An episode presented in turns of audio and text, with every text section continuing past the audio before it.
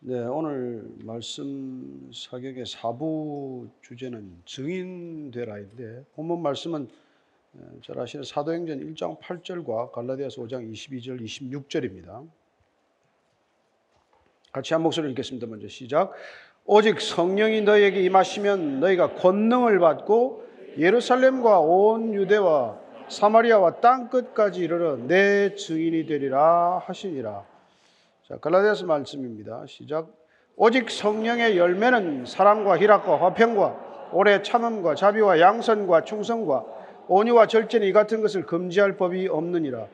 그리스도 예수의 사람들은 육체와 함께 그 정욕과 탐심을 십자가에 못 박았느니라. 만일 우리가 성령으로 살면 또한 성령으로 행할지니 헛된 영광을 구하여 서로 노엽게 하거나 서로 투기하지 말지니라. 아멘. 하나님 아버지, 어쩌면 10년간을 말씀을 읽고 말씀을 묵상하고 그 말씀을 살고자 했다면 어, 이 자리에 없을지도 모르겠습니다. 어, 주님께서 내 증인이 되라고 하셨기에 어디든지 증인이 되는 것 우리의 소명인 줄로 압니다. 하나님 우리가 떠났건 떠나지 못했건 늘 주님을 증거하는 증인으로 사는 삶의 태도와 삶의 결의는 변치 않게 하여 주옵소서. 예수님 이름으로 기도합니다. 아멘. 아, 기독교를 두 단어로 얘기를 하라 그러면 어, 오라와 가라라고 정리할 수 있습니다. come 내게로 오라 어, 주님께서 내게로 오라고 부르시는 까닭은 우리를 보낼 수 있는 사람으로 어, 빚으시기 위해서 부르신 것입니다.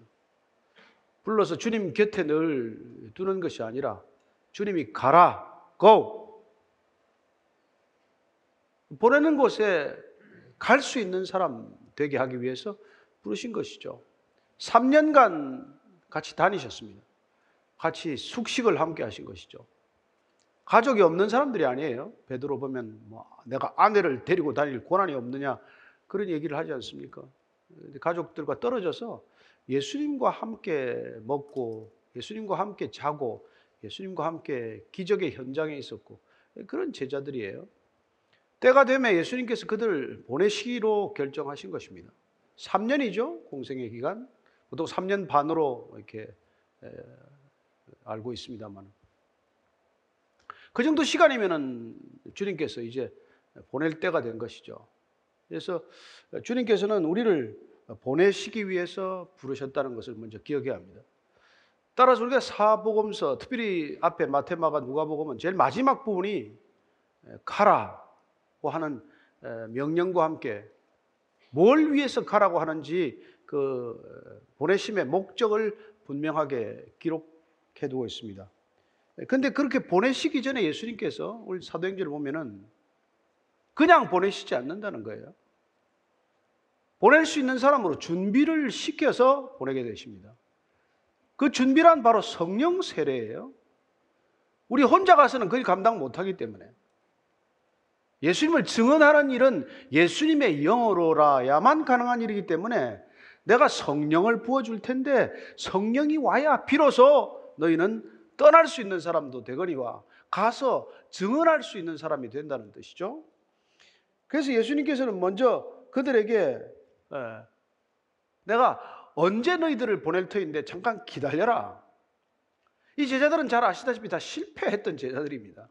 3년 반을 같이 다니셨지만 십자가의 형장에서는 다 도망갔던 제자들이죠. 근데 주님께서는 부활하셔서 다른 사람들 찾아다니지 않습니다. 오직 제자들, 낙심하고 실망에 빠진 제자들.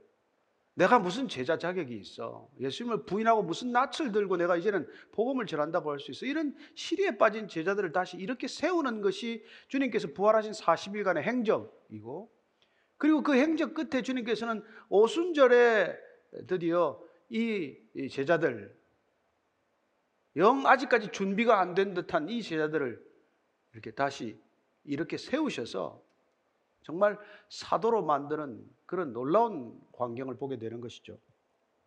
그래서 그 분부를 지금 오늘 먼저 어, 읽는 것입니다. 1장 4절 5절이에요. 시작. 사도와 함께 모이사 그들에게 분부하여 이르시되 예루살렘을 떠나지 말고 내게서 들은 바 아버지께서 약속하신 것을 기다리라. 요한은 물로 세례를 베풀었으나 너희는 몇 날이 못 되어 성령으로 세례를 받으리라 하셨느니라. 그러니까 약속하셨습니다. 근데 아버지께서 약속하신 것을 먼저 기다려야 되는데 그 기다리는 게 뭐, 뭔고 하니까 성령으로 세례를 베푸는 것을 기다리라는 것입니다. 우리 마음대로 가는 게 아니고 우리 생각대로 가는 게 아니라 주님께서 가라고 하는 사인을 분명히 주실 것인데 그 사인은 다름 아닌 성령 세례가 임하면 그 마치 도장을 찍듯 보증을 하듯 주님께서 개런티해서 이젠 가도 좋다 하는 사인이 바로 그 사인이라는 거예요. 근데 이 사인을 갖다가 제자들이 어떻게 받아들였는가 하니까 이들은 여전히 하나님 나라에 대한 관심보다는 이 땅의 나라에 대한 관심이 많았고 하나님 아버지의 영광이나 십자가의 영광보다는 그들 자신의 영광, 나라가 수복되고 로마의 압제로부터 이스라엘이 독립해서 번듯한 나라가 될 때 우리는 거기서 어떤 역할을 감당하게 될 건가 늘 자기 중심의 생각을 버리지 못한 사람들이에요. 3년을 따라다녀도 부활하신 주님을 만나도 여전히 안 바뀝니다. 그들은. 생각이 얼른 그렇게 돌아가는 거예요. 몇 날이 못 되어 너희들이 그 이게 성령 세를 받는다. 그 받으면 우리는 새로 건설될 이스라엘에서 우리는 무슨 중차대한 역할을 맡게 될 건가? 여전히 이런 데 관심이 있는 거예요. 그래서 6절, 7절 말씀 이렇게 되겠습니다. 시작. 그들이 모였을 때 예수께 여쭈어 이르되 주께서 이스라엘 나라를 회복하심이 이때니까 하니 이시되 때와 시기는 아버지께서 자기의 권한에 두셨으니 너희가 알 바 아니요 오직 성령이 너에게 마시면 너희가 권능을 받고 예루살렘과 온 유대와 사마리아와 땅 끝까지 이르러 내 증인이 되리라 하시니라. 이스라엘 독립의 증인이 되라는 게 아닙니다. 정치적, 경제적, 사회적, 문화적인 부강, 나라가 독립하고 부흥하는 거기에 주역이 되라는 것도 아니에요. 그 실패한 것과 같은 십자가에 달려서 죽은 예수님, 그랬다가 부활하신 예수님, 그 예수님을 증언하는 내 증인이 되라. 저와 여러분들은 예수님의 증인으로 부름받은 줄로 믿습니다. 우리는 이 세상 나라의 어떤 것도 증언하기 위해서 부름받지 않았습니다. 이 땅에서 우리가 뭘 하든, 뭘 해서 잘 되든, 그걸 이게 간증하러 다니는 사람이 아니라는 거예요. 내가 어떻게 된 게 간증이라고 생각해서는 안 된다는 것입니다. 우리는 말씀대로 증언해야 되는 사람들입니다. 하나님은 내가 안 되던 일이 그렇게 됐는데 왜 증언을 안 하느냐라고 말씀하지 않습니다. 뭘 증언하라고 명령하셨습니다. 우리는 그 명령하신 바에 따라서 증언하기 위해서 부름받은 존재라는 것입니다. 우리가 이 점에 대해서 헷갈리면 안 돼요. 예수님 증언하다가 잘 될 수 있죠. 뭐 드문 일이겠지만 예수님 증언하다가 아주 그냥 뭐, 뭐 세상적으로도 너무 잘 될 수 있습니다. 그러나 내가 세상적으로 잘 됐습니다가 증언의 내용이 아니라 나는 부활하신 주님과 함께 부활하신 주님이 명령하신 그걸 증언하다가 보니까 무슨 그런 일이 일어났네요? 라고 말해야 앞뒤가 맞는 얘기라 이 말이죠. 그러나 대부분의 증언을 하다가 증인들은 순교했습니다. 증언하라고 할 때 이 증언하라는 헬라어 동사는 마르티레오는 머터, 순교자의 어원이 되는 단어예요. 증언하다가 다 죽습니다. 그래서 나중에 열두 제자들이 다 증언하다가 죽었어요. 예수님처럼 십자가에 달려 죽은 사람도 있고 베드로처럼 예수님이 바로 십자가에 달린다. 나는 예수님처럼 십자가에 바르게 못 달린다. 나는 거꾸로 매달아 죽어. 나는 죽어야 된다. 뭐 그렇게 거꾸로 매달려 죽었어요. 사도 바울은 뭐 목이 잘려서 세 번 머리가 뒹굴고 죽었습니다. 증언하라. 여러분 쉬운 얘기가 아닙니다.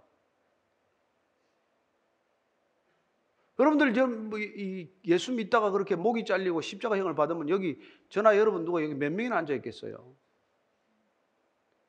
근데 우리가 그런 그런 길을 갈지 안 갈지는 모르지만 어쨌건 아 이걸 위해서 부름받은 존재라는 건 알고는 있어야 이 말이죠.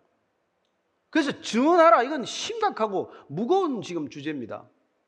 예수 믿는다는 것은 예수님을 증언하는 일인데 예수님을 증언하다가 자칫하면 목이 달아나는 일이고 증언하다가 자칫하면은 예, 십자가형을 받았던 그런 시대의 얘기란 말이에요. 그걸 모르고 자꾸 우리가 뭐 가다가 이게 뭐, 뭐, 아, 뭐 내가 좀 뭐 남다른 성공을 약속하나 보다 하고 이렇게 유인, 유인계라 그러나요? 이게 무슨 계책을 쓰는 사람들은 정말 안 좋은 사람들이죠. 이 사실을 얘기해 드려야 되는데 속이는 거 아니란 말이죠. 오면 잘 됩니다. 모든 게 잘 될걸요? 네. 아니, 죽는다니까. 그 예수님 부르는 건 죽으러 오라는 거란 말이에요. 처음에는 몰랐죠. 잘 되는 줄 알고 따라갔죠. 근데 나중에 알고 보니까 다 죽는 길이란 말이에요. 그 본회포 같은 사람은 아 나중에 이걸. 예수님께서 우리를 부르신 것은 아 죽으라고 부르신 것이구나. 그걸 말씀하고 있습니다.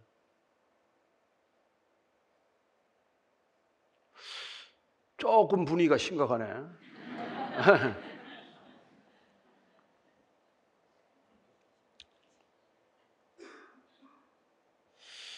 그래서 예수님께서는 내 증인으로 삼기 위해서 우리를 부르시는데 그럼 도대체 뭘 증언하라고 하는 것인가?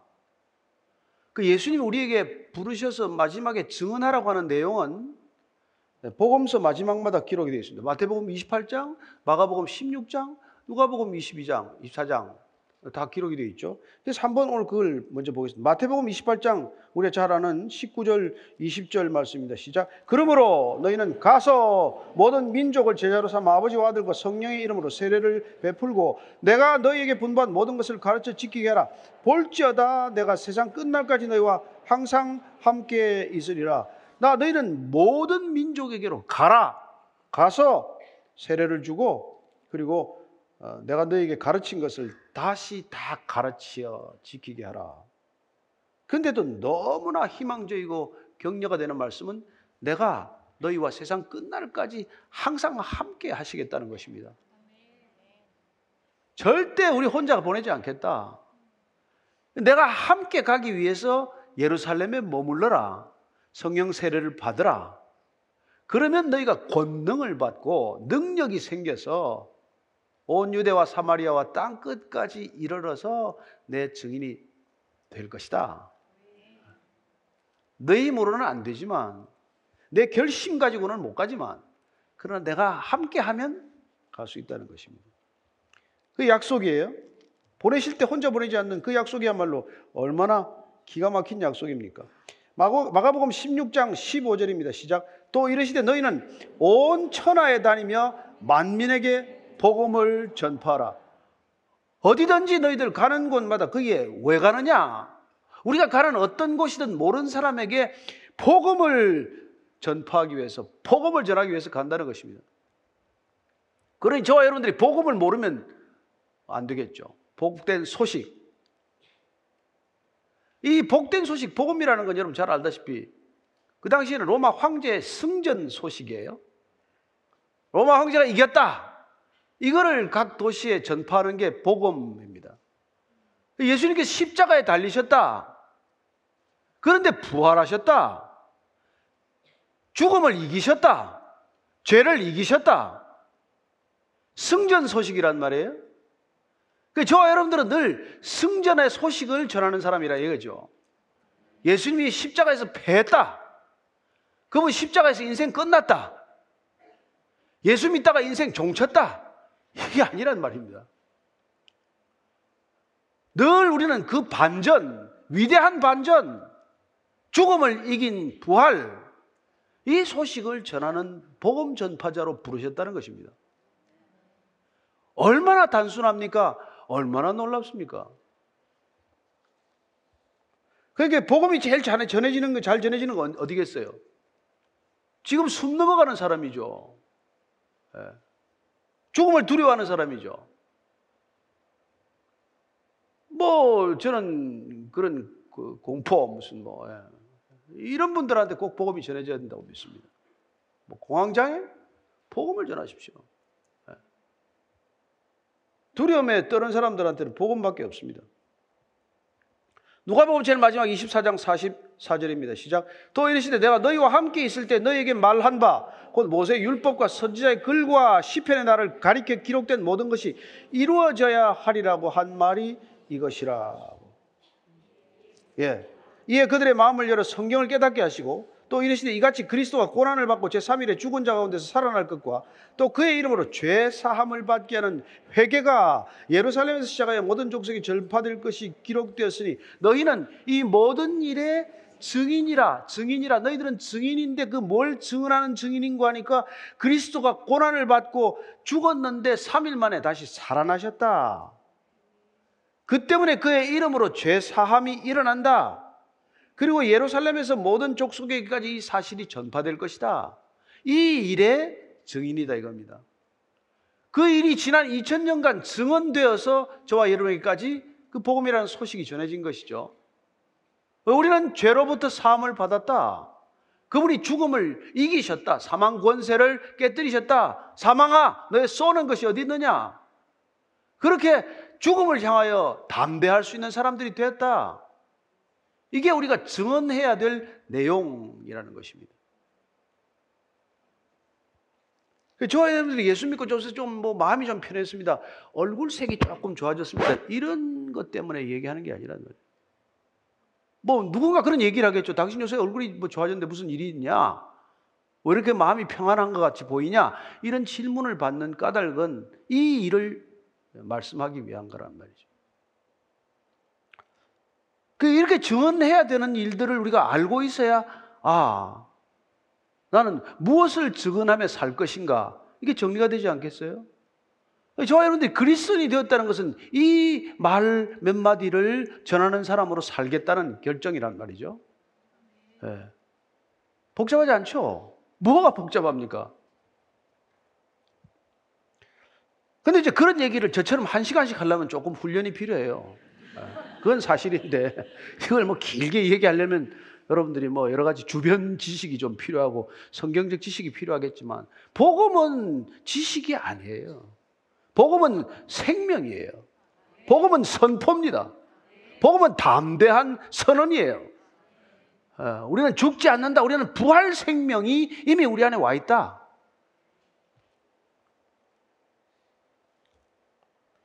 여러분, 이런 전이 이루어지는 결과를 사도행전에서는 기록하고 있단 말이에요.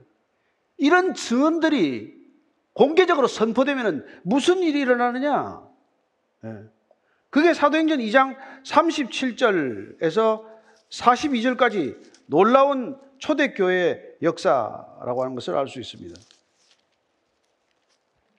자, 사도행전 우리가 2장 37절에서 42절까지입니다. 시작.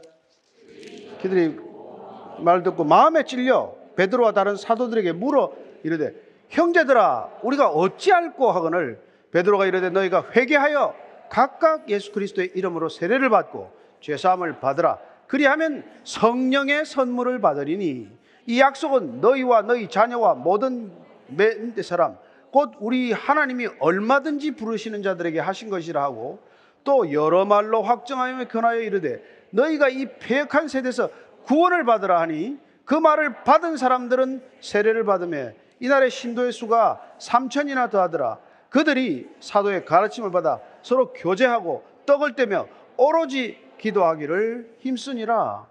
이렇게 사도들이 성령 세례가 임하고 나서 증언하라고 한 내용을 증언했더니 그 증언을 들은 사람들의 반응이 이렇게 났다는 거예요. 첫 번째는 아유, 내가 어떻게 해야 되나? 나는 어떻게 살아야 되나? 여러분, 어떻게 살아야 되나? 이게 중요한 반응입니다.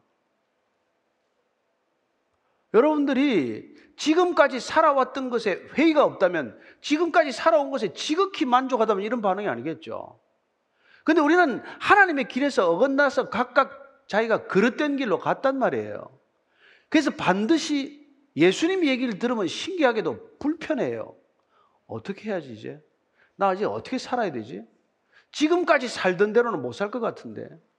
어떻게 하라는 얘기냐? 그게 어찌 할 거란 말이에요. 어찌 할 거. 나 어떻게 해야 되냐?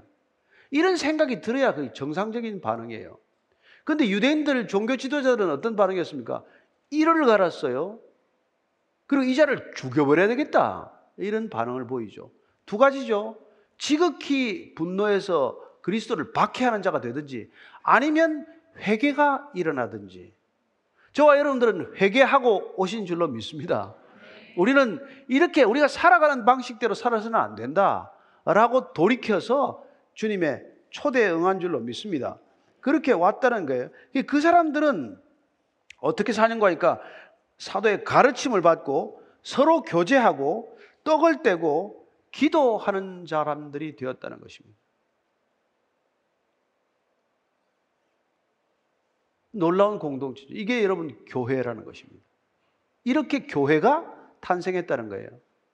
어찌할꼬 하는 가슴을 친 사람들이 모여서 교제하고 떡을 떼고 사도의 가르침을 받고 그리고 그들이 기도하기 시작한 것이 교회 공동체다 이 말이죠. 따라서 복음이 선포되었더니 비로소 진정한 교회가 탄생했다는 거 아닙니까? 그래서 우리는 사도행전이라고 하는 교회 행전, 성령 행전이라고 하는 교회 행전, 예, 그런 말씀 행전이라고 하는 이 교회 행전이 우리에게 주어진 것이죠. 놀랍게도 증인들의 증언에 따라서 이런 일이 일어났다는 것입니다. 따라서 지금 저와 여러분들이 모여 있는 것도 증언에 의해서 모인 공동체고 그 증언들이 우리 마음 가운데 새겨서 차곡차곡 우리를 변화시키는 능력이 된다면 우리도 동일하게 이런 증언을 하고 다니는 사람이 될 줄로 믿습니다. 그게 교회의 소명이요, 교회의 본질 아니겠습니까? 우리끼리 무슨 재미나는 공동체를 만들자가 아니라 증인 공동체가 되자는 것이 교회의 진정한 목적이라고 하는 것입니다. 자, 그러면은 그 증언의 결과가 교회가 되는데 우리는 그러면 어떤 증언을 해야 됩니까? 우리는 지금 우리는 직접 예수를 보지 못했는데 우리는 부활하신 예수님을 직접 보지도 못했는데 따라서 우리는 이 복음서를 부지런히 읽고 신약 성경을 부지런히 읽음으로써 우리는 믿음으로 살아계신 주님을 동행하는 사람이 되어야 한다는 것입니다. 그리스도는 분명히 부활하셨습니다. 믿으시죠? 부활하신 주님은 지금 여기 계신다는 것 믿으시죠? 그 부활하신 여기 계신 주님, 살아계신 주님과 함께 우리가 동행하면서 해야 될 것은 주님께서 내가 세상 끝날까지 너희와 항상 함께 하리라고 한 약속을 붙들고 믿음으로 그분과 동행하면서 그분의 증언을 들려드리는 삶이 되는 것입니다. 어딜 가서 여러분들이 무슨 직업을 가지고 있건 그 직업이 여러분들의 소명이 아니라 그 직업으로 여러분들에게 인도하신 주님의 명령에 순종해서 그 일터에서 그 삶의 자리에서 그 여러분들의 발걸음이 닿는 곳에서 증언이 들려져야 하는 삶이 된다는 것입니다. 말이 안 되면 삶으로, 예, 사랑으로, 소망으로, 믿음으로, 특히 우리가 믿음으로 그런 일들을 마땅히 감당해야 된다는 것입니다. 따라서 우리는 믿음의 사람이 되지 않고서는 우선 이 일을 감당할 수 없는 그런 지경이 되는 것이죠. 그래서 저와 여러분들은 직접 우리가 예수님이 십자가에 못 박히는 걸 보지도 않았고, 그리고 사흘 만에 부활하신 주님을 우리가 만난 것도 아니고, 그렇지만은 주님께서는 놀랍게도 우리에게 성령을 보내주신다고 약속하셔서 우리가 입으로 예수님을 신했을 뿐이고 그렇게 예수님을 믿겠다고 결단했을 뿐인데 주님께서는 약속하신 대로 우리를 성령을 보내주셔서 보지도 않은 주님을 믿어지게 하시고 2000년 전에 팔레스타인 땅에서 33살 한 청년, 목수 출신의 한 청년이 인류의 죄를 대속한다고 죽었다는 말도 안 되는 것 같은 그런 얘기를 들으면 그게 믿어지고 그게 심지어 눈물을 쏟게 만드는 놀라운 믿음 사건이 되었다는 것입니다. 우리 각자에게 그런 믿음 사건이 있다는 것은 놀라운 믿음조차도 우리에게 선물로 주어졌다는 것을 알게 됩니다. 내가 믿고자 해서 믿어지는 게 아니라 주님께서 믿을 수 있게 해주셨기 때문에 저와 여러분이 믿음에 이른 줄로 믿습니다. 그게 그분께서 우리에게 하신 일이란 말이죠. 그래서 우리는 믿음으로 이 일들을 감당할 수밖에 없다는 것입니다. 저와 여러분들에게는 믿음이 가장 중요한 것입니다. 우리에게는 예수님을 믿는 믿음이 가장 중요하다. 그래서 우리가 신앙생활이 뭐냐? 예수 잘 믿는 것입니다. 예수님 올바로 믿는 것입니다.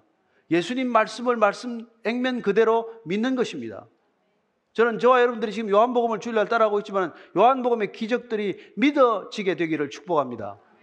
야, 무리를 걷다니 말이 되냐? 오병이어 그런 그런 판타지 소설이 어디 있냐? 이게 아니라 그런 일들이 믿어지는 것 여러분, 그게 믿어지는 게 상식이 아닙니다. 믿어지는 게 보편적이 아닙니다. 믿어지는 게 선물입니다. 우리가 정신이 이상해서가 아니라 믿을 수 있도록 우리에게 성령을 보내주셨고 믿을 수 있도록 우리를 인도하셨기 때문에 믿어지는 것입니다. 놀라운 일이죠. 창조론을 어떻게 믿습니까? 안 봤는데. 그럼 진화론을 보셨습니까? 그래서 우리는 창조론이 믿어지는 게 선물이라는 것을 알게 됩니다. 오늘 주님께서는 그런 믿음을 위해서 우리에게 요한복음 4장 21절 말씀입니다. 시작. 예수께서 이르시되 여자여 내 말을 믿어라. 이산에서도 말고 예루살렘에서도 말고 너희가 아버지께 예배할 때가 이르리라. 어디서 예배해야 됩니까? 하는 사마리아 우물가 여인의 질문에 대해서 내 말을 우선 믿으라는 거예요. 예수님께서. 내 말을 무슨 믿으라. 주님의 말을 믿는 게 주님과 관계 맺는 첫 번째, 첫 스텝이에요. 여러분, 주님의 말씀을 믿으십니까? 그래야 주님과 첫 동행이 시작이 될 것 아니겠어요? 믿지 않는 분과 어떻게 갑니까? 믿지 않는 분을 위해서 무엇을 증언합니까? 믿음이 있어야 증언하는 증인이 되는 것이죠. 그래서 우리는 믿으라고 말씀하는 것입니다. 요한복음 14장 1절을 보면은 이렇게 되어 있습니다. 시작. 너희는 마음에 근심하지 말라. 하나님을 믿으니 또 나를 믿어라. 하나님 믿는다면 예수님께서 지금 나를 믿으라고 말하고 있습니다. 아버지와 나는 하나이니라 아버지를 본 자는 나를 보았거늘 왜 또 아버지를 보여달라고 하느냐? 그런 말씀을 반복하시면서 주님께서는 하나님을 믿으니 또 나를 믿으라. 예. 그분은 아버지께서 보내셔서 오신 분입니다 이 땅에. 따라서 그분을 믿는다는 것은 하나님 아버지의 존재를 믿는 것이고 하나님 아버지를 믿는다면 당연히 예수님을 그리스도로 믿어야 한다는 것입니다. 이 믿는 것이 저와 여러분들의 가장 큰 일입니다 어떻게 하나님의 일을 합니까? 라고 물었을 때 뭐라고 말합니까? 하나님과 그의 보내신 자 예수 그리스도를 믿는 것이 하나님의 일이다. 기억하십니까? 여러분, 하나님의 일을 하려고 하면 뭐 해야 됩니까? 믿으라는 거예요. 여러분, 믿음이 우리에게는 가장 중요한 우리의 하나님 사역이에요.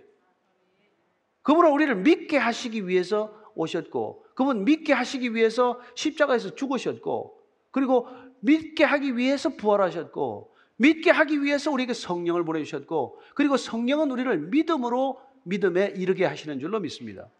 그래서 우리는 믿음만큼 중요한 게 없어요. 그러나 우리가 이성적으로만 살고 감정적으로만 살고 우리의 이지적으로만 사는 사람은 늘 믿음에 부딪히게 됩니다. 예. 믿어야 할 때 안 믿어지니까요. 그래서 우리가 도마에게 말했던 것처럼 20장 예, 요한복음 20장 29절입니다. 20장 29절 시작. 예수께서 이르시되 너는 나를 본거로 믿느냐? 보지 못하고 믿는 자들은 복되도다 하시니라. 이거 우리를 위해 주신 말씀이에요. 굳이 도마만을 위해서가 아니라 도마는 지금 꼭 제자들이 다 볼 때 없었단 말이에요. 근데 얼마나 놀랍습니까? 예수님께서는 그 도마가 믿지 못하는 걸 안타깝게 여기셔서 다시 도마를 위해서 또 찾아오셨단 말이에요. 그래서 꼭 이렇게 꼭 결정적일 때 빠지는 사람이 있더라고. 예. 꼭 들어야 할 때 그때 없어요. 자리 보면 없어요. 근데 하나님께서는 또 그런 사람도 이렇게 또 에, 불쌍히 여기셔서 따로 또 만나 주시네. 예. 그래서 도마에게 너 지금 나를 손에 넣어봐라. 못자국에 손 넣어보고 옆구리에 손 넣어봐라고 말씀하지 않습니까? 그랬더니 그걸 예, 나의 주 나의 하나님이라고 고백했더니 너 지금 나를 봐서 믿는 거냐? 보지 않고 믿는 게 복되도다. 저와 여러분들이 복된 줄로 저는 믿습니다. 오늘 안 봤지만 주님의 말씀을 액면 그대로 믿는 자들이기 때문에 주님께서 정말 이 땅에 오셔서 회개하라 천국이 가까웠느니라 처음 선포한 메시지에서부터 요한계시록에 마라나타 주 예수여 우리가 어서 오시오서라고 고백하게 되는 그 상황에 이르는 모든 주님의 행적을 다 믿고 믿음으로 고백했기 때문에 우리가 놀랍게도 믿음 공동체를 이루었고 믿음으로 공동체를 이루는 이 공동체의 파워야말로 놀랍게도 믿음 없는 사람들에게 놀라운 도전이 되는 것이죠. 그래서 우리가 믿음 만큼 도전이 될 거예요. 우리가 의심하고 회의하는 만큼 무능할 것입니다. 그러나 저와 여러분들이 믿음으로 굳건히 선다면은 우리가 무슨 말을 하든 영향력을 가지는 말이 될 줄로 믿으시기 바랍니다. 저는 여러분들이 믿음으로 말할 수 있는 사람이 되기를 바랍니다. 믿음으로 선포할 수 있게 되기를 바랍니다. 네. 주님께서 그렇게 우리에게 믿음을 주셨기 때문에 예, 우리는 정말 증언할 수 있는 사람이 되는 것이죠. 그래서 증언을 이 사람들이 어떻게 했습니까? 제자들은 어떤 증언을 했을까요? 사도행전 2장 32절 봅니다. 사도행전 32절. 자, 시작. 아주 심플하죠. 시작. 이 예수를 하나님이 살리신지라 우리가 다 이 일의 증인이로다. 우리의 증인의 가장 핵심은 부활 생명에 있습니다. 부활 사건에 있습니다. 여러분, 이 부활이야말로 가장 믿어지기 어려운 거예요. 여러분, 이 세상에 모든 종교가 있지만, 뭐, 뭐, 뭐 영, 영생 불멸, 영혼 불멸설, 이런 걸 믿지만, 몸의 부활을 믿는 사람은 아무도 없습니다. 오직 그리스도인만이, 예수님의 말씀을 믿는 자들만이, 예수님을 친히 본 사도들만이 그 몸의 부활을 믿는 그런 우리가 부활 생명을 선포할 수 있는 자들이 된 것이죠. 저와 여러분들이 이 오늘 이 증인이 되도록 어, 우리를 부르셨다는 것을 다시 한번 기억할 수 있게 되기를 바랍니다. 3장 15절 말씀도 동일합니다. 사도행전 3장 15절입니다. 시작. 생명의 주를 죽였도다. 그러나 하나님이 죽은 자 가운데서 그를 살리셨으니 우리가 이 일의 증인이라. 초대교회 사도들은 다 이 일의 증언이에요. 너희들이 죽였다. 너희들이 호산나 호산나 예루살렘에 입성할 때 그냥 그 뭐 종려나무를 뿌리고 에? 그렇게 예수님을 환영하고 우리를 구원하소서 외치더니 또 무리가 되어서 소리 질러 가로되 저 예수를 십자가에 못 박으소서 그렇게 고함 질러서 너희들이 그분을 십자가에 못 박았다. 뭐 사도신경을 보면 계속 빌라도에게 고난을 받으사 아니 고난을 빌라도에게 받기 전에 누구에게 받았습니까? 생명의 주를 주겠다는 거예요. 여러분. 그러나 하나님이 죽은 자 가운데서 그를 살리셨으니 우리가 이 일의 증이라. 저와 여러분들이 정말 굳건한 믿음, 증언할 수 있는 평생의 믿음이 있다면 이 믿음은 부활 신앙이 되어야 한다는 것입니다. 여러분들이 여러분 이 부활 신앙 때문에 그토록 기독교가 많은 순교자를 낸 것이죠. 여러분 순교란 육신의 죽음에 거침없이 우리가 이걸 반응하는 그런 놀라운 결정입니다. 저는 여러분들이 이 육신의 죽음을 넘어서는 부활 신앙으로 단단히 무장되기를 바랍니다. 왜냐하면 지금 점점 여러 가지 이렇게 불안한 징조들이 오지 않습니까? 여러분 이 땅에 지금 오고 이건 시시각각 닥치는 검은 구름을 보면은 시간이 많지 않다는 걸 우리가 다 알고 있단 말이에요. 그러나 그런 것들이 우리를 두렵게 해서 우리가 뭐 어쩌자는 게 아니라 그런 것들이 두렵지 않기 때문에 우리에게 주어진 시간이 단 하루가 되었건 1년이 되었건 10년이 되었건 뭐 또 각자 30년이 되었건 그 시간을 온전히 이 땅의 시간을 크로노스의 시간을 카이로스의 시간으로 땅의 시간을 하늘의 시간으로 순간적인 시간, 물리적 시간을 영혼의 시간으로 접속시키는 삶을 살겠다. 이게 우리가 부활 신앙에 근거한 삶의 결정이란 말이죠. 우리는 물리적으로 하루 24시를 살아가지만 그러나 그 24시간 중에서 우리가 하나님께 기도하고 하나님의 음성을 듣고 하나님의 뜻을 따라 걷는 시간들은 사라지는 시간, 소멸되는 시간, 흘러 떠내려가는 시간이 아니라 영혼으로 건져 올리는 시간, 영혼에 접속되는 시간, 그래야 그 시간은 하나님께 연결된 놀라운 영생의 시간이 되는 줄로 믿으시기 바랍니다. 그 시간이야말로 저와 여러분들을 이 땅을 살지만 하늘을 바라보는 삶의 본질을 우리에게 가르쳐 주는 것이고 땅의 시간을 살지만 하늘의 시간을 살아가는 놀라운 구별된 삶이 되는 것이죠.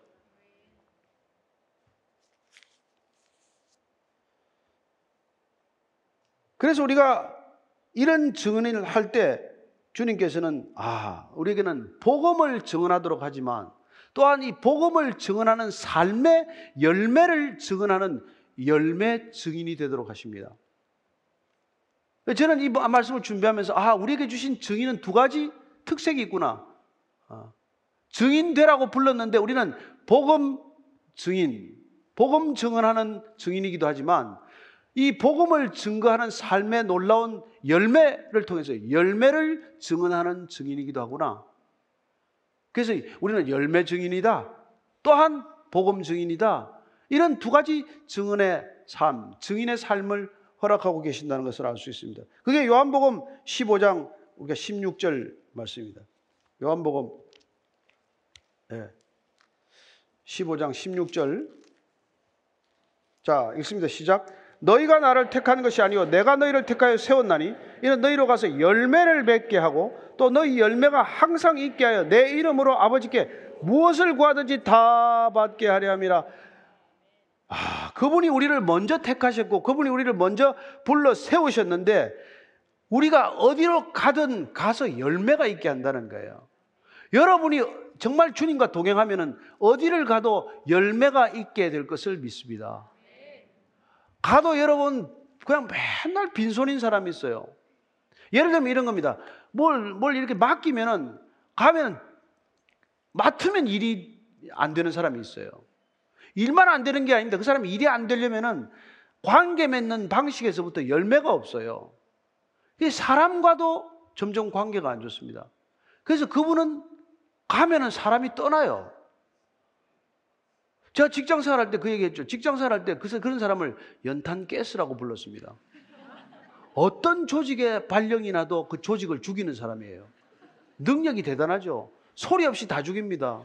모든 사람이 실망하게 만들고 모든 사람을 이간시키고 모든 사람을 낙심하게 만들어요. 그러나 그리스도인이라는 어떤 사람입니까? 가면은 희망이 없는 곳 같은데 가서도 여러분들 때문에 희망이 생길 줄로 믿으시기 바랍니다. 그게 우리에게 주신 놀라운 능력이죠. 어디를 가든 열매를 맺게 한다. 저와 여러분들은 열매 증인이 될 것이다. 이런 얘기. 예. 그래서 주님께서 바로 그 어떻게 열매 맺는다고 그랬습니까? 아, 하늘의 미랄이 떨어져 땅에 죽지 않으면 하늘 그대로 있을 것이요. 죽으면 많은 열매를 맺느니라. 열매 맺는 비결도 가르쳐 주셨네요. 가서 내가 죽으면 돼. 내가 살려고 하면 나 혼자 살겠지만 내가 죽기만 하면 그곳에 많은 열매가 맺힐 것이다. 제일 어려운 게 뭐예요? 내가 죽는 게 어렵잖아요. 근데 내가 안 죽으면 부활합니까? 여러분, 내가 죽어야 부활하는 것입니다. 저 여러분들이 미리 죽으면 미리 부활을 맛볼 것이요. 죽을 때까지 안 죽으면 자칫하면 부활을 못 볼지도 모르죠. 미리 죽는 게 가장 좋은 것입니다. 여러분들 날마다 죽기를 바랍니다. 그래서 사도 바울이 나는 날마다 죽노라. 날마다 부활을 경험하노라. 날마다 나는 새 생명으로 충만하노라. 나는 새 영으로 충만하노라. 그런 고백인 것이죠. 얼마나 좋습니까? 날마다 새로 산다는데. 그럼 잘 안 늙어요. 그죠? 그렇게 우리가 열매를 맺는 삶을 그렇게 강조하고 있는데 놀랍게도 그 열매 맺는 삶을 예, 사도 바울이 경험을 한 것이죠. 그래서 그 유명한 우리가 갈라디아서 5장 22절 이하의 성령의 열매에 관한 그 기술이 나오게 된 것이란 말이죠. 사도 바울은 탁월한 사람이에요. 얼마나 탁월하면 서신서 13개를 썼겠습니까? 그러나 그 모든 서신서의 기록들은 그분이 성령의 열매를 맺은 열매의 기록이라는 것을 알게 됩니다. 그가 가말리엘 문화에서 그냥 어, 율법에만 정통했을 때는 맺지 못했던 열매가 그가 십자가의 도를 따르면서 그가 먼저 죽고 날마다 내가 죽고 날마다 내가 거듭나는 것을 경험한 사도 바울이 맺은 열매, 그 자기 자신이 맺었던 열매를 이렇게 기술하는 것이죠. 그 성령의 열매가 갈라디아서 우리가 잘 아는 대로 5장 22절 예? 이하의 열매라는 것을 알게 됩니다. 같이 한번 익숙한 성경 말씀 한번 더 읽도록 하겠습니다. 시작. 오직 성령의 열매는 사랑과 희락과 화평과 오래 참음과 자비와 양선과 충성과 온유와 절제니 이 같은 것을 금지할 법이 없느니라. 여러분 이거 성령의 열매는 내가 안 맺겠다고 부정할 수도 내가 안 맺겠다고 이 거부할 수 없다는 거예요. 그 주님께서는 내가 내 안에 내가 내 안에 있으면 너희들은 많은 열매를 맺는다고 말씀해 주신 것이죠. 너희가 가지에 붙어 있기만 하면 너희가 열매를 맺게 된다고 말씀하십니다. 물론 그 열매를 더욱 더 탐스러운 열매로 만들기 위해서 가지치기를 하신다고 말씀하셨습니다. 그러나 열매 맺는 것은 우리가 애쓰고 수고해서 맺는 게 아니라는 것이죠. 우리는 그분께 붙어 있기만 하면 나무 진액을 빨아 올려서 나무에 잎이 나고 나무에 가지에 꽃이 피고 나무에 열매가 맺히듯 그건 너무나 자연스러운 거라는 거예요. 인위적이 아니라는 것입니다. 인위적이 되면 그건 위선이에요. 그 주님께서는 위선을 가장 비난하고 나무라신 것이죠. 그들도 사랑하기 때문에 나무라는 거예요. 그렇게 되면 안 된다. 그건 참된 영성이 아니다. 그건 너희들이 인간적으로 만든 종교성이다. 주님께서 애가 타서 하시는 말씀이에요. 하, 이 회칠한 무덤들아, 독사의 자식들아. 주님이 독이 올라서 그렇게 말씀한 게 아니고 정말 주, 주님께서는 사랑의 견책을 하셨다고 믿습니다. 저와 여러분들이 주님께 붙어 있기만 하면 주님의 이름을 불렀을 뿐인데 주님께 사랑을 고백했을 뿐인데 이런 열매가 맺히는 걸 경험해야 정상이라는 거예요. 왜냐하면 그분의 말씀이 우리 안에 들어오면 우리는 생명이 잉태된 것입니다. 이건 생명 현상이에요. 여러분 생명이 우리 안에 들어오면 사랑과 기쁨과 화평과 오래 참음과 자비와 양성과 충성과 온유와 절제니 이런 것들을 우리가 막을 수가 없고 피할 수가 없고 우리가 억제할 수 없다는 거예요. 생명 현상은 어떻게 우리 해볼 도리가 없다는 것입니다. 죽음의 증세와는 정반대의 열매들이 주렁주렁 맺히는 것이죠. 예. 이걸 우리가 열매 증인이 된다는 그런 표현을 쓴 겁니다. 저와 여러분들이 열매 증인이 된다는 것이죠. 근데 그렇게 된 사람을 어떻게 말합니까? 28절에서 24절에서 26절까지입니다. 시작. 그리스도 예수의 사람들은 육체와 함께 그 정욕과 탐심을 십자가에 못 박았느니라. 만일 우리가 성령으로 살면 또한 성령으로 행할지니 헛된 영광을 구하여 서로 노엽게 하거나 서로 투기하지 말지니라. 여러분 십자가에 못 박았대요. 우리는 다. 성령 세례를 받았다는 건 우리가 십자가에 실제로 못 안 박혔지만 성령께서 우리를 십자가에 못 박는 경험을 하게 하신다는 겁니다. 그래서 어떤 분이 자기가 정말 그 뭐 이렇게 성령 충만을 경험할 때 환상을 봤는데 십자가에 자기가 걸려 있는 걸 본단 말이에요. 예수님이 걸려 있는 게 아니라 그 자리에 내가 십자가에 걸려 있는 걸 본 거란 말이에요. 아, 저기에 내가 걸렸구나. 그렇게 성령으로 떨면 또 성령으로 행할진데 헛된 영광을 구하지 않는다. 저는 여러분들이 무슨 일을 하든 헛된 영광을 구하지 않게 되기를 바랍니다. 아니, 영광 자체가 이 세상에는 없는 속성이에요. 오직 영광은 빛입니다. 영원한 빛이에요. 그건 하나님으로부터 오는 것입니다. 저는 저와 여러분들이 하늘의 영광만을 구할 수 있게 되기를 바랍니다. 이 땅의 영광, 그거는 영광이 아니에요.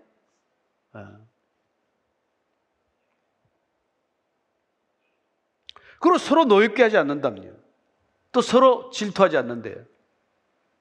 그러니까 여러분들이 정말 우리가 성령의 사람으로 성령으로 행하고 살면 아, 저 사람이 돈을 뭘 버든 뭐 얼마나 벌건 저 사람이 뭐 차를 요새 최근에 뭐 좋은 차로 바꿨건 그냥 늘 축복하는 마음이 되는 것이죠. 제가 이 옛날에 예수 안 믿을 때는 차 바꾸면 뭐 그냥 굉장히 그냥 욕했죠. 너는 뭐 어디다 대고 차를 바꿔 가지고 누구 뭐, 뭐 속에 뭐 그 화를 부, 부활을 북돋고 다니냐 뭐. 다, 아 좋네. 언제 한번 태워 주세요. 뭐 그렇게 얘기하고 안 태워 주더라고. 하여튼 뭐 그렇게 뭐, 뭐든지 이렇게 그 축복하는 마음이 된다면 사실 욕하는 것 중에 대부분은 질투하는 거 아니에요. 그죠? 뭐 비난하는 것 중에 대부분은 질투하는 거란 말이에요. 저는 뭐, 뭐, 이- 이렇게 뭐, 음악 잘하는 사람 절대로 질투 안 합니다. 재능이 없으니까, 예. 예. 저는 설교 잘하는 사람은 조금 질투가 날락 말락. 그것도 안 하기로 결심했습니다. 그러니까 여러분, 우리가 그런 게 없어진단 말이에요. 예. 여러분, 증인이 되려면 시기심이나 질투심이 있으면 안 됩니다. 그래서 모세가 여호수아가 질투심을 일으키는 걸 보았어요. 왜냐하면 전부 회막에 모이라고 그랬는데 이 회막에 두 사람이 안 왔잖아요. 엘닷과 메닷이. 아, 회막에 안 왔는데도 예언을 해요. 그러니까 이제 어린 소년이 와서 아니 엘닷과 메닷이 진중에 있는데 예언합니다. 그랬더니 여호수아가 가서 모세한테 못하게 하십시오. 여기 오지도 않았는데 어떻게 거기서 지금 그런 일이 일어납니까? 그랬더니 모세가 나는 빙그레 웃으면서 얘기했다고 믿어요. 야, 내가 나를 위하여 시기하느냐? 아니란 말이에요. 예, 그- 그게 해결되어야 여호수아는 예, 모세를 이을 수 있는 지도자가 되는 거예요. 그랬더니 어느 날 예, 갈렙과 여호수아의 순서가 여호수아와 갈렙으로 바뀌게 돼요. 그래서 여호수아가 모세를 이어서 지도자가 되죠. 갈렙이 지- 질투합니까? 안 그래요. 그 가나안 땅에 들어가서 저 산지를 내게 주소서 아무도 철병거가 있는 저곳을 예, 도전하지 않는데 내가 나이 이 나이가 됐지만 내가 도전하겠습니다. 예. 그는 여수한테 잘 부탁해 가지고 예, 안 싸우고도 좋은 땅을 차지할 수 있겠죠. 그러지 않는단 말이에요. 저는 이 예, 하나님의 얘기들, 하나님의 사건들을 읽어가면서 과연 우리는 예, 하나님의 사람인가? 하나님이 원하는 사람으로 빚어지고 있는가? 이걸 우리가 스스로 한번 돌아보자는 것이죠. 그래서 10년 되는 이 시점에서 우리가 굳이 말씀 사경이라는 이름으로 오늘 1부부터 4부까지 이 얘기를 하고 있는 까닭은 정말 우리가 말씀의 사람이 되었다면 이렇게 살고 있어야 마땅한데 우리가 어디까지 와 있는지 우리 스스로 한번 이정표를 점검해 보자는 뜻입니다. 예. 우리는 말씀대로 정말 거룩을 닮아가고 있나? 우리는 정말 말씀대로 사랑하고 있나? 예? 우리는 정말 말씀대로 기도하고 있나? 우리는 정말 말씀대로 날마다 증인의 삶을 살고 있나? 이걸 우리가 확인하지 않으면 그냥 우리 누구나 다 잘하고 있는 줄 아는 것이죠. 네. 그래서 우리가 이런 증인의 삶을 아, 사도 바울이 아 결론을 냅니다. 하나님의 뜻 안에 있는 충분히 증인된 삶을 아주 심플하게 정리를 한 게 데살로니가 전서 우리가 잘 아는 5장 말씀이죠. 데살로니가 전서 5장 16절부터 18절까지 읽습니다. 자, 잘 아는 말씀 시작. 항상 기뻐하라. 쉬지 말고 기도하라. 범사에 감사하라. 이것이 그리스도 예수 안에서 너희를 향하신 하나님의 뜻이니라. 하나님의 뜻을 알고 뜻을 품고 뜻을 살아가는 사람들은 복잡하지도 않게 항상 기뻐하고 있고 쉬지 않고 기도하고 있고 모든 일에 감사하는 사람이 되어 있는 거예요. 이게 열매 증인이요. 또한 복음 증인인 줄로 믿습니다. 놀랍잖아요. 그러니까 하나님의 뜻을 아무리 구해봐야 하나님의 뜻대로 안 사는 사람들은 항상 기뻐하지 않겠죠. 기뻐할 만한 일이 있으면 기뻐하고 슬퍼할 만한 일이고 불만족스러운 일이 생기면 늘 그걸 가지고 비난하고 불평 불만을 일삼겠죠. 예. 그래서 19절부터 22절까지입니다. 시작. 성령을 소멸하지 말며 예언을 멸시하지 말고 범사에 헤아려 좋은 것을 취하고 악은 어떤 모양이라도 버리라. 이렇게 아버지의 뜻 안에 있는 사람은 항상 기뻐하고 쉬지 않고 기도하고 범사에 감사하지만은 우리가 성령을 소멸하면은 그런 일이 다 순식간에 사라지고 마는 것이죠. 그러니까 우리가 가장 증인된 삶을 살기 위해서는 성령을 소멸해서는 안 된다. 성령 날마다 충만해야 된다. 어제는 괜찮은데 오늘 뭐 영 아니다. 그러면 안 된단 말이에요. 그래서 날마다 아침마다 새 영으로 충만하기를 축원합니다. 날마다 새 영으로 충만하면 그러면 우리는 항상 기뻐하고 쉬지 않고 기도하고 모든 일에 감사할 수 있게 되는 것이죠. 그죠? 예. 예, 그럴 때 우리는 사, 사도 바울이 디모데에게 부탁했던 말씀을 듣게 됩니다. 자, 우리의 성령 충만한 삶의 결론이 뭡니까? 디모데전서 6장 12절에 아들과 같은 디모데에게 부탁하는 사도 바울의 얘기입니다. 시작. 믿음의 선한 싸움을 싸우라. 영생을 취하라. 이를 위하여 내가 부르심을 받았고 많은 증인 앞에서 선한 증언을 하였도다. 이게 우리가 우리 결론에 이르러야 된다는 거예요. 예? 우리는 선한 싸움을 싸우는 것입니다. 갈라디아서 말씀처럼 우리가 선한 일을 하다가 낙심하지 않노니 때가 되면은 반드시 거두리라. 우리는 선한 일 하다가 낙심하지 않습니다. 선한 일 하다가 오해도 받고 선한 일 하다가 쫓겨나가기도 하고 선한 일 하다가 오해도 받지만 그러나 낙심하지 않는 까닭은 때가 되면은 반드시 주님께서 열매를 허락하실 줄로 믿기 때문입니다.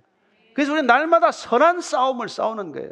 악을 선으로 갚고 선은 물론 선으로 갚고 그렇게 날마다 우리가 선을 베풀어 갈 때 이 세상이 악에 만연한 세상, 악으로 충만한 세상이 고리가 끊어질 줄로 믿기 때문입니다. 그게 우리에게 부르심을 받은 목적이요. 그렇게 우리가 많은 증인들 앞에서 선한 증언을 하는 것, 이게 우리가 신앙생활의 궁극적인 목적이고, 주님께서 오셔서, 아, 내가 선한 싸움을 싸우고 달려갈 길을 잘 달린 뒤에 내가 마지막 끝까지 완주하고 지금 이 앞에 섰구나. 착하고 충성된 종아, 내가 내게 충분히 감사하다. 이런 말 하면 들으면 여러분 신앙은 완성되는 것 아니겠어요? 여러분들이 그런 증인된 삶을 사다가 주 앞에 가서 주님을 증언하다가 왔습니다. 고백하고 아래는 주의 신실한 증인들 되기를 축복합니다. 오늘 기도할 때 하나님 남은 여생 증인답게 살게 해 주옵소서.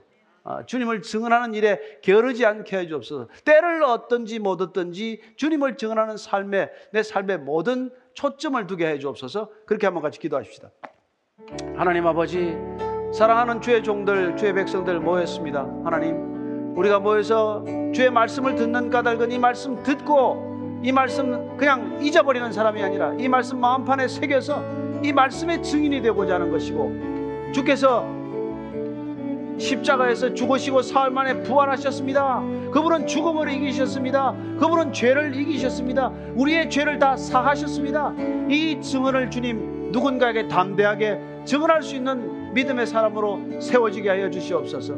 어디를 가나 주님 담대한 믿음의 사람으로 두려워하지 않고 정말 입을 열어 복음을 증언하는 사람 되게 하시고 입을 열어 열매가 드러나는 삶이 되게 하여 주시옵소서. 주께서 우리에게 주신 성령의 충만함으로 날마다 우리는 성령의 열매가 맺히는 줄로 믿습니다. 사랑과 희락과 화평과 오래 참음과 자비와 양선과 충성과 온유와 절제니 이 같은 것을 금지할 법이 없다고 하셨사오니 주님이 성령의 열매가 날마다의 삶의 관계 속에서 가정의 관계 속에서 직장과 일터의 관계 속에서 우리가 성령의 열매로 수확하는 열매가 되게 하여 주시옵소서.